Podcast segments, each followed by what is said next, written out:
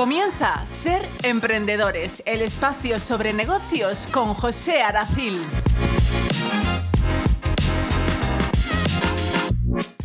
Hola Rosario, ¿qué tal? Bueno, es viernes y la playita me espera este fin de semana. Pero bueno, antes tengo un montón de cosas interesantes que contarte sobre emprendimiento y negocios. Verás, en otros programas nos hemos centrado en temas que pensaba que serían de, pues, de más interés a los empresarios y emprendedores de Morón, que pues eh, vender más y vender mejor. Y eso está muy bien cuando hay pues mucha competencia en nuestro sector y queremos aumentar lo que se conoce como la cuota de mercado. Pero existe otra situación en la que pues hay algunos empresarios que afortunadamente se encuentra y es que venden prácticamente sin esfuerzo.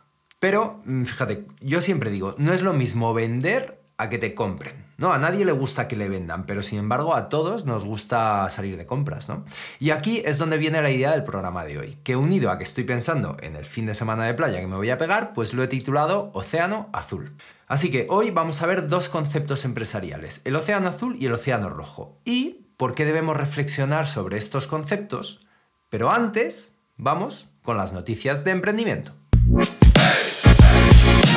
El Colegio Internacional de Sevilla, San Francisco de Paula, ha celebrado el segundo encuentro de su ecosistema de emprendimiento este miércoles pasado, con el objetivo de conectar a los alumnos y a los antiguos alumnos con posibles inversores y mentores. El evento ha estado enfocado en fomentar el emprendimiento entre los estudiantes con actividades que les han ayudado a desarrollar habilidades emprendedoras y a encontrar soluciones para mejorar la vida de las personas. El encuentro ha contado con la participación de profesionales del sector, quienes han realizado presentaciones sobre proyectos exitosos y han compartido su experiencia. Y te estás preguntando, ¿por qué me parece interesante esta noticia? Bueno, pues porque he hecho, de verdad, cientos de entrevistas a jóvenes recién titulados y un denominador común es la falta de habilidades emprendedoras, como por ejemplo iniciativa, estructurar ideas, hablar en público. El emprendimiento también se puede hacer trabajando para otro. Ahí tenéis el ejemplo de Gmail, que fue una idea creada dentro de Google, pero de forma independiente por un trabajador que se llamaba Paul Buchheit en el año 2001. El caso, que todo lo que sea potenciar el emprendimiento me gusta y por eso os he contado esta noticia. Y hablando de cosas que me han gustado esta semana, la entrevista con nuestra empresa local, Deporte 10. Esta semana he entrevistado a Dani Ceballos, socio de la empresa Deporte 10. Para los que no les conozcáis, son un proyecto educativo y deportivo y tienen servicios que van desde los campamentos de verano, tan codiciados estos días, a escuelas deportivas durante todo el año, con cosas como patinaje, pádel, baile, karate, vamos, de todo. Dani tiene mucho que contarnos, así que vamos con la entrevista. ¿Cómo se te ocurrió empezar una empresa en este sector en particular? Soy maestro de educación física y licenciado en ciencia del deporte, pero dentro de la, ciencia del deporte, antes de, esto, pues tenía una pequeña empresa de gestión deportiva. Cuando, cuando entramos aquí, cuando entré aquí en el colegio, durante el primer año, yo sí que es verdad que, bueno, que en cierto modo, pues, pues un poco gracias a Jesuli, que ha sido capitán del Club Baloncesto Morón durante muchísimos años en Liga EVA, yo creo que uno de los jugadores más importantes de la historia del club, pues al jugar con él en el 2007-2008, él también pues, un poco colaboró en que yo pudiera estar por aquí. Y cuando vine, pues él, estaba muy ilusionado. el grupo de, profesores del colegio es de gente de Morón, de gente que cree mucho en su pueblo y que quiere que su pueblo crezca. Entonces, cuando yo entré aquí, aparte de como profe, ellos sabían que mi trayectoria venía ya de la gestión deportiva y me proponían que tenían una idea, que creían que podían revolucionar las tardes del pueblo, ¿no? que podían revolucionar un poco la gestión que por parte pública no se había hecho hasta el momento. Como ya te comentaba antes, beneficiar la comunidad del colegio y la comunidad de Morón en general. Si os fijáis, Deporte 10 ha encontrado lo que se conoce como un océano azul, es decir, un mercado que no estaba explotado, que eran las tardes de Morón. Ellos se van a desmarcar de la competencia ofreciendo un valor único a sus clientes. Es como navegar en aguas sin explorar, llenas de oportunidades y sin rivalidad directa. Por otro lado, está lo que se conoce como un océano rojo, que es un mercado saturado o altamente competitivo. Aquí las empresas se enfrentan en una batalla sangrienta, por así decirlo, por la cuota de mercado existente. Es como estar en un océano donde todas las empresas luchan por los mismos clientes y la diferencia es escasa. ¿Con quién compites en el mercado? de verdad, de verdad, que en ningún momento hemos llegado a sentir que veníamos a competir con nadie. Eh, ni, muchísimo menos en contra de los organismos públicos del ayuntamiento, que, bueno, hasta la fecha siempre con Rodri el, el tratado ha sido excepcional, ni con otras ofertas que existían, como el Ciudad de Morón, con Abel, que también hace un trabajazo, ni tampoco con, con, Enrique Salas, que también tenía su... Nosotros nunca hemos dicho, pues queremos, es más, lo que ofertábamos eran cosas que no existían. Era pues, el fútbol, era un fútbol no competitivo, no, no, pretendíamos ni muchísimo menos romper la escuela que ya existía.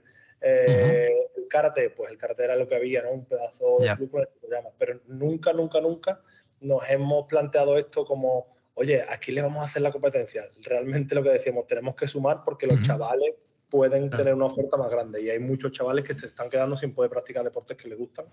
La clave para encontrar un océano azul no tiene por qué ser hacer algo que nadie más ha hecho hasta ahora. Os voy a poner un ejemplo de una empresa que encontró un océano azul en un mercado tradicional y esa es Zara. En sus comienzos, las marcas de moda sacaban entre dos y cuatro campañas anuales y la misma ropa estaba en los mostradores durante todo ese tiempo. Zara fue la primera que cogió un modelo de negocio y lo transformó haciendo lo que ahora se conoce como el fast fashion, es decir, cambiar la ropa cada dos o cuatro semanas. De esta forma consiguió que los clientes fueran a sus tiendas de una forma muchísimo más frecuente y por eso consiguió aumentar el volumen de ventas en un mercado en el que tradicionalmente se trabajaba por campañas. En el caso de Deporte 10, lo que han hecho ha sido añadir a la oferta tradicional que habría en Morón de fútbol y cuatro cosas más, otra serie de actividades en las tardes de Morón, algo que nadie más estaba ofertando.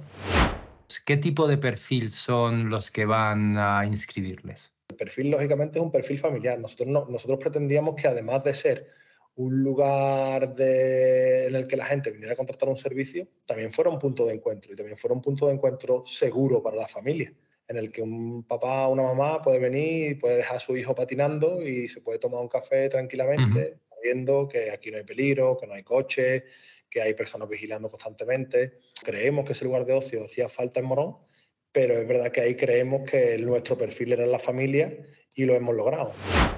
En el mundo empresarial, la competencia va más allá de la misma industria en la que estamos, enfrentando a empresas incluso de diferentes sectores que ofrecen alternativas. Os pongo un ejemplo. Un restaurante y un cine cumplen funciones distintas, pero a la hora de pasar una tarde en familia son complementarios. Es decir, nosotros podríamos decidir ir primero a ver una película y luego a cenar. Pero, ¿y si el cine nos ofreciera también la cena de alguna forma incluida? Entonces el cine estaría causando competencia a los propios restaurantes de la zona. Y esto es algo que ha sabido leer muy bien Deporte 10. Lo que han hecho es ofrecer una alternativa complementaria a lo que sería pasar la tarde en familia. Mientras el niño patina, ellos ofrecen, por ejemplo, un café a los padres. Y ya para cerrar, si vuestro negocio está en lo que se conoce como un océano rojo, tenéis dos alternativas. Una, aplicar estrategias para manteneros en ese océano rojo siendo líderes, con técnicas de ofrecer el precio más barato o tener el coste menor. Para comentar todas estas técnicas necesitaríamos como mínimo un programa. O la segunda opción que tenéis es buscar cómo salir a un océano azul. Y para eso debéis reflexionar sobre qué cosas podéis hacer para transformar ese océano rojo en el que vosotros estáis en un océano azul. Preguntas de los oyentes en el WhatsApp 674-629323. Lo tenéis en las notas del podcast. Ahí vamos. Hola, me llamo Francisco Manuel y me gustaría que me dijerais qué consejos o recomendaciones me podéis dar para emprender con poco dinero. Para emprender con poco dinero, lo que tenemos que hacer es estar muy atento a los gastos que hacemos y sobre todo en qué momento los hacemos. Un error muy común en empresas de nueva creación es empezar a gastar con el objetivo de llegar a vender el producto. Pero lo que sucede es que una vez que van a vender ese producto o servicio se dan cuenta de que realmente no había interés por lo que ellos quieren vender. Con lo cual, una forma de emprender con poco dinero puede ser el no gastarte ese dinero hasta que valides que efectivamente tu producto o servicio va a tener interés en el mercado. Y eso se hace con un concepto que aprovecho para incluir ahora, que es el producto mínimo viable o en inglés el MVP. Imagínate que quieres desarrollar un nuevo empaquetado de aceite específico para bares. Pues yo antes de desarrollar nada, antes de comercializarlo, lo primero que haría sería validar que los bares tienen ese problema, hablaría con ellos, incluso haría algún tipo de producto ficticio que pudiera intentar vender a los bares hasta estar convencido de que estarían dispuestos a comprarlo. Porque puede que me dé cuenta antes de siquiera crear ese producto que no hay interés en el mercado. Con lo cual esto es una forma de emprender con poco dinero. Lo que estoy haciendo es posponer los gastos, validar mi idea de negocio, con lo cual cuando ya sé que voy a tener clientes, por así decirlo, entonces es cuando poco a poco empiezo a invertir. Y ahí es donde pues ya habría que hablar de, oye, cómo conseguir, por ejemplo, inversión para poder ser emprendedor con poco dinero. Realmente es con poco dinero tuyo. Tienes que conseguir dinero de otros. Pero eso para otro programa. Vamos con la sección de recursos. Veréis, se han convocado los Premios Andalucía Joven 2023 para reconocer el trabajo de jóvenes, colectivos y entidades que contribuyen positivamente al desarrollo de la juventud en distintos ámbitos. Se van a premiar un montón de cosas, así que atentos, ¿eh? que voy. El emprendimiento, la empleabilidad juvenil, el arte y la cultura, el deporte, la ciencia e investigación, la participación ciudadana, el compromiso local, la igualdad y diversidad, el desarrollo sostenible y la inclusión laboral de jóvenes con discapacidad. Vamos, tenéis un montón de cosas donde os pueden premiar. Además, se va a otorgar una mención honorífica al municipio joven del año. O sea, que lo mismo es morón. Así que estos premios promueven el reconocimiento público y la valoración de la labor de los jóvenes en Andalucía. Tenéis hasta el 7 de julio para presentaros. Os voy a dejar el link con las bases en las notas del podcast.